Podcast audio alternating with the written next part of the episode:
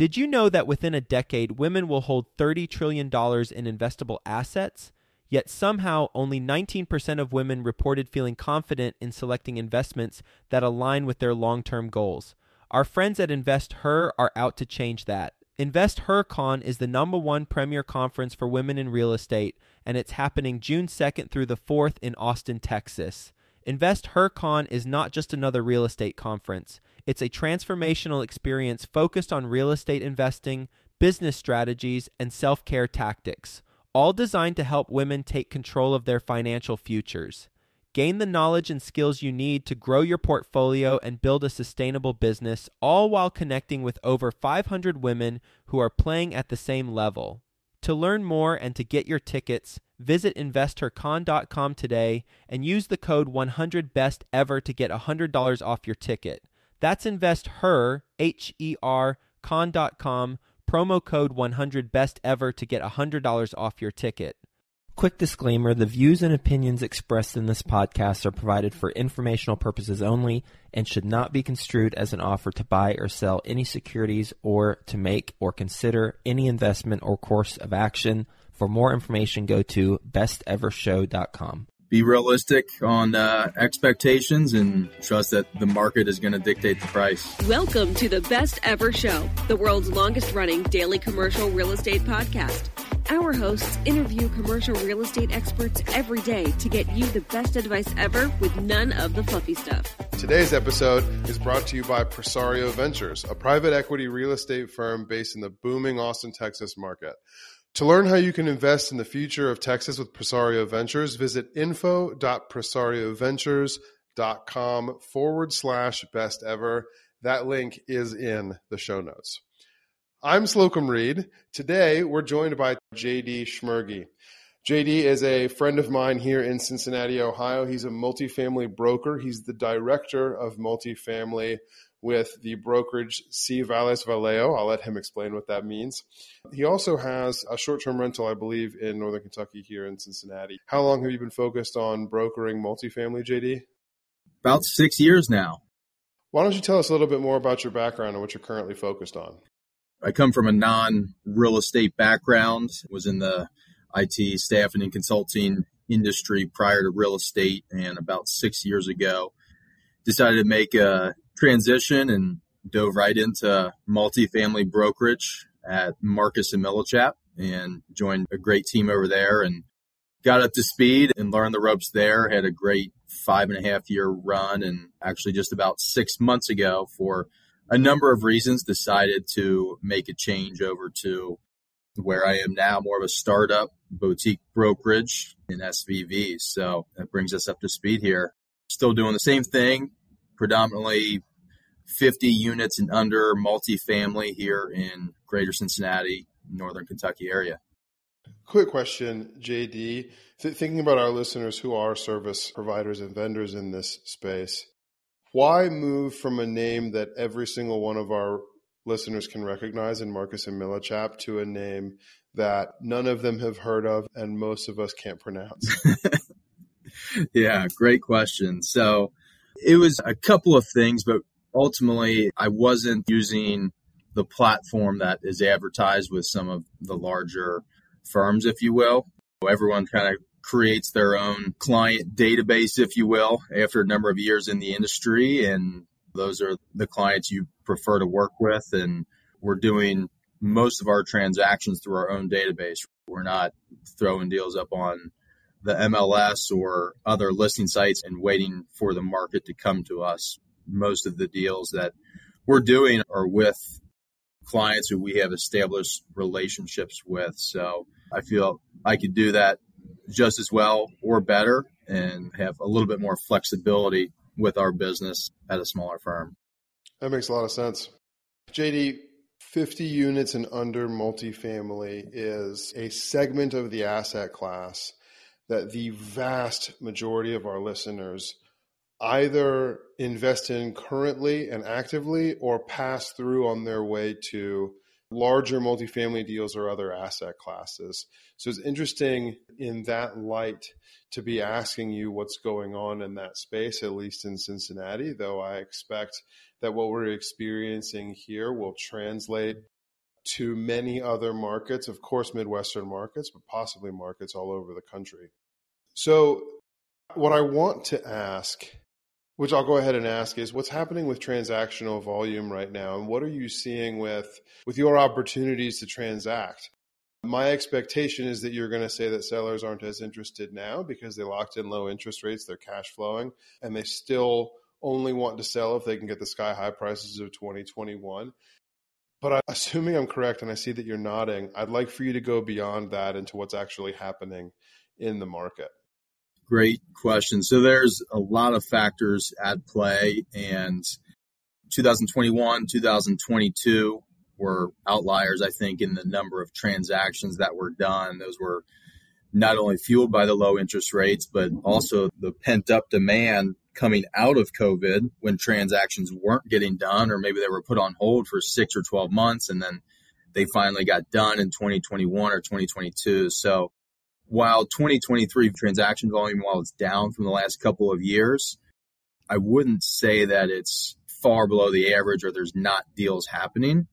But from our standpoint, we're taking a little bit more cautious approach in trying to assess motivation and having more in depth conversations in regards to value than we were the last couple of years when we were at record low interest rates and rates had moved down so quickly that it was hard to tell what the market was going to be willing to bear. So, Mr. Seller, if that's the price you want, we'll go out and try to get it. And more often than not, we were able to achieve that. And that hasn't really been the case through 2023. Obviously, rates have doubled, nearly tripled from where they were the last couple of years. So it's definitely slowed things down, but there's still deals getting done. We just got to work a little bit harder to find them.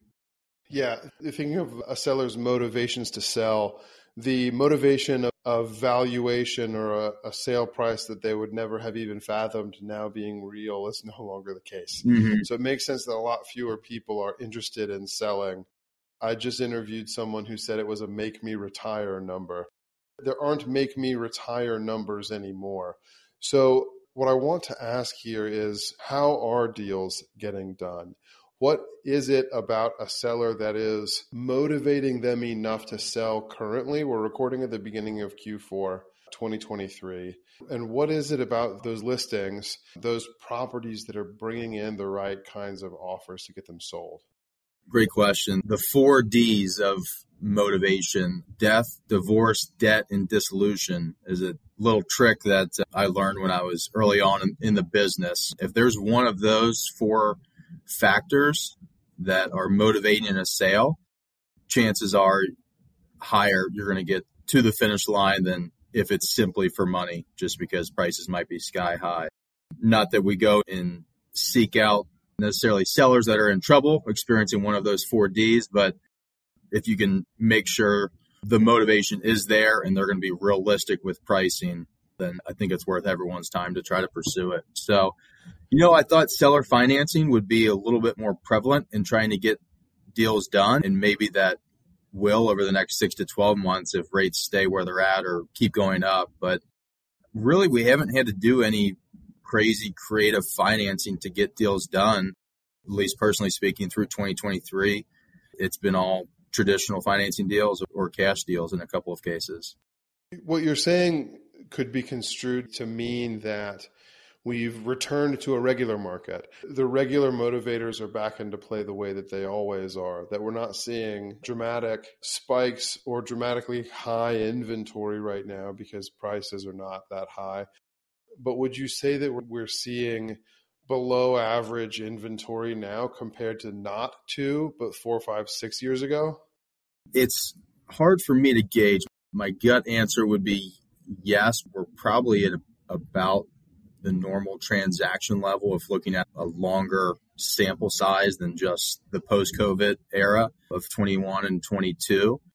I'd have to do a little bit more research and find some hard data to really validate that. And coming in at the end of 2017 into real estate, I don't have a huge sample size to really go off of, but to me, it seems like it's about what it was pre COVID. That makes sense. I want to talk about seller motivation a bit longer and then transition the conversation a bit, JD. It has become very common the last 10 years or so to the value add syndication model of apartment investing specifically.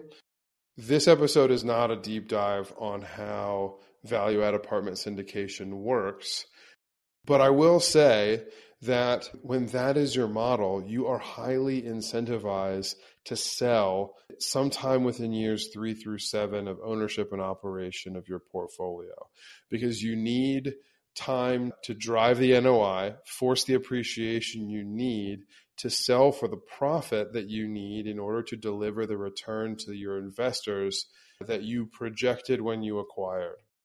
A lot of people bought apartments three to seven years from now. Are you seeing that they are selling the way that they planned currently? Or are most of them holding on, dealing with the interest rate market, whether or not they bought rate caps? And are those people who are timed to sell their value add syndications selling? Or are they continuing to hold waiting for a better market to sell in? Great question. I would say the short answer is a lot of people are waiting a little bit longer to try to get out of this uncertainty.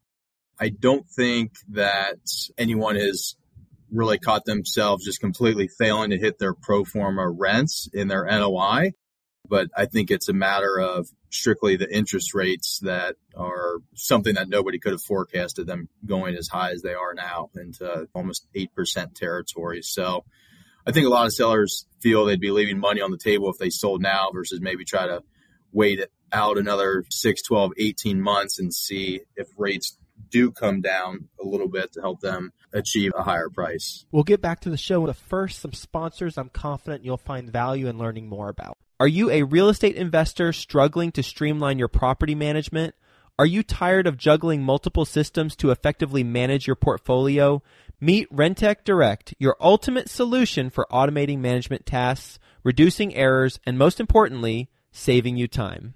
Rentec Direct offers an all-in-one platform for accounting, marketing, tenant screening, rent collection, and much more.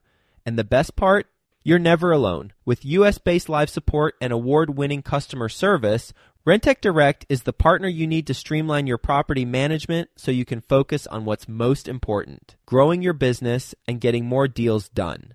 If you're an investor looking to grow your portfolio, join the more than 15,000 investors and landlords who manage real estate assets totaling more than $200 billion using Rentec Direct. Just go to rentecdirect.com forward slash best ever and sign up for a free trial.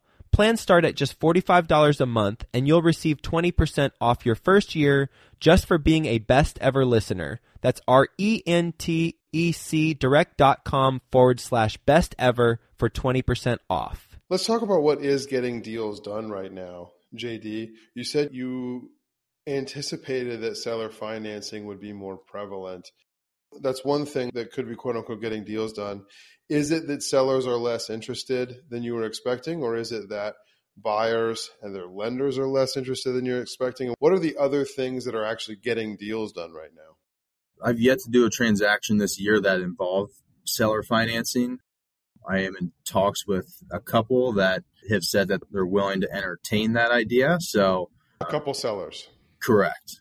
So the fact that there are some people open to it, I think to me, that could be construed as maybe they are motivated if they're willing to do that, or maybe they like the idea of it because they don't necessarily need all their cash up front, but they want to defer some of those capital gains over multiple years. So for those sellers that understand the nuances of seller financing, there are some benefits to it. But to answer your question, as far as getting deals done, like I said, mine have been pretty straightforward so far throughout 2023. So they've all been pretty much conventional financing with bank debt.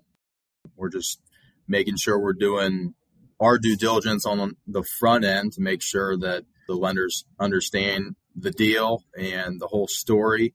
And even if it is a value add deal where maybe the day one NOI is pretty tight as far as that debt coverage ratio, that we've got a strong borrower that the lender understands is going to be able to achieve that pro forma NOI within the first 12 months or so to help put the lender at ease because there's really not many deals getting done right now where that debt coverage ratio is not razor thin. JD, are you saying that sellers are still getting the price that they want? Ultimately, if we're making it to the finish line, then yeah, I guess the facts would say that sellers are getting the price they want. But I think there's a lot of deals being listed out there that are not selling. I always try to do a deep dive and review of every deal I know of in the market at the end of each year and try to put some stats together. And I'll be curious to see what that looks like in a couple months as to how many deals, at least that I can find, that I know were personally listed or even marketed offline that actually transacted because I'd be willing to bet it's a fraction of the number of the list to close ratio that we've seen the last couple of years. That's interesting. So it's not a question necessarily of when properties go under contract, do they get to the finish line? Or for the properties that receive offers, are sellers getting their number when they close? It's more about the listings that go to market, whether or not they are attracting the attention that the sellers require in order to transact. Exactly. So, yeah, sellers might be willing to list at a price that they would be willing to sell at, but is that where the market's actually at? Ultimately, the market and buyers are going to dictate the price of the asset. I tell sellers a lot that we can talk till we're blue in the face about the value, but at the end of the day, it's worth what the market's willing to bear, not what you and I decide based on an NOI and a cap rate and a cash on cash and IRR, what the value is. A couple of questions here, JD, about your practice as a mortgage broker. How much of your time is spent in lead generation for seller clients? Has that changed over the last couple of years? Are you talking about lead generation, trying to find listings and find sellers, or find buyers yes. for active listings? Okay, the first. So when you first start out, it's hundred percent of your time. You've got nothing Zero in the relationships, so it's just smiling and dialing, if you will. So as the years go on, it's a little bit less each year, but it never goes away we're always trying to drum up new business, trying to find owners that we've not been able to connect with. So I would say right now, probably a quarter to a half of my time is trying to drum up new business, and the other large balance of that being actively trying to sell deals that we've got available, which sometimes they coincide. Obviously, if we've got a deal we're pitching to investors more often than not, they already own some properties here in town. So it's always an open dialogue as to how things are going with their properties. If there's anything in their portfolio that they would also entertain offers on or might want to at least see our opinion of value on. JD, how much of your time is spent looking for buyers for your listings? Are you just tapping into your current list of investors, or are there activities that you're doing to increase your buyers list right now in order to get your listings sold? So I've done a pretty good job at keeping buyers list of every time I connect with a buyer, whether it's at a meetup event or they saw a listing that we have online or referral.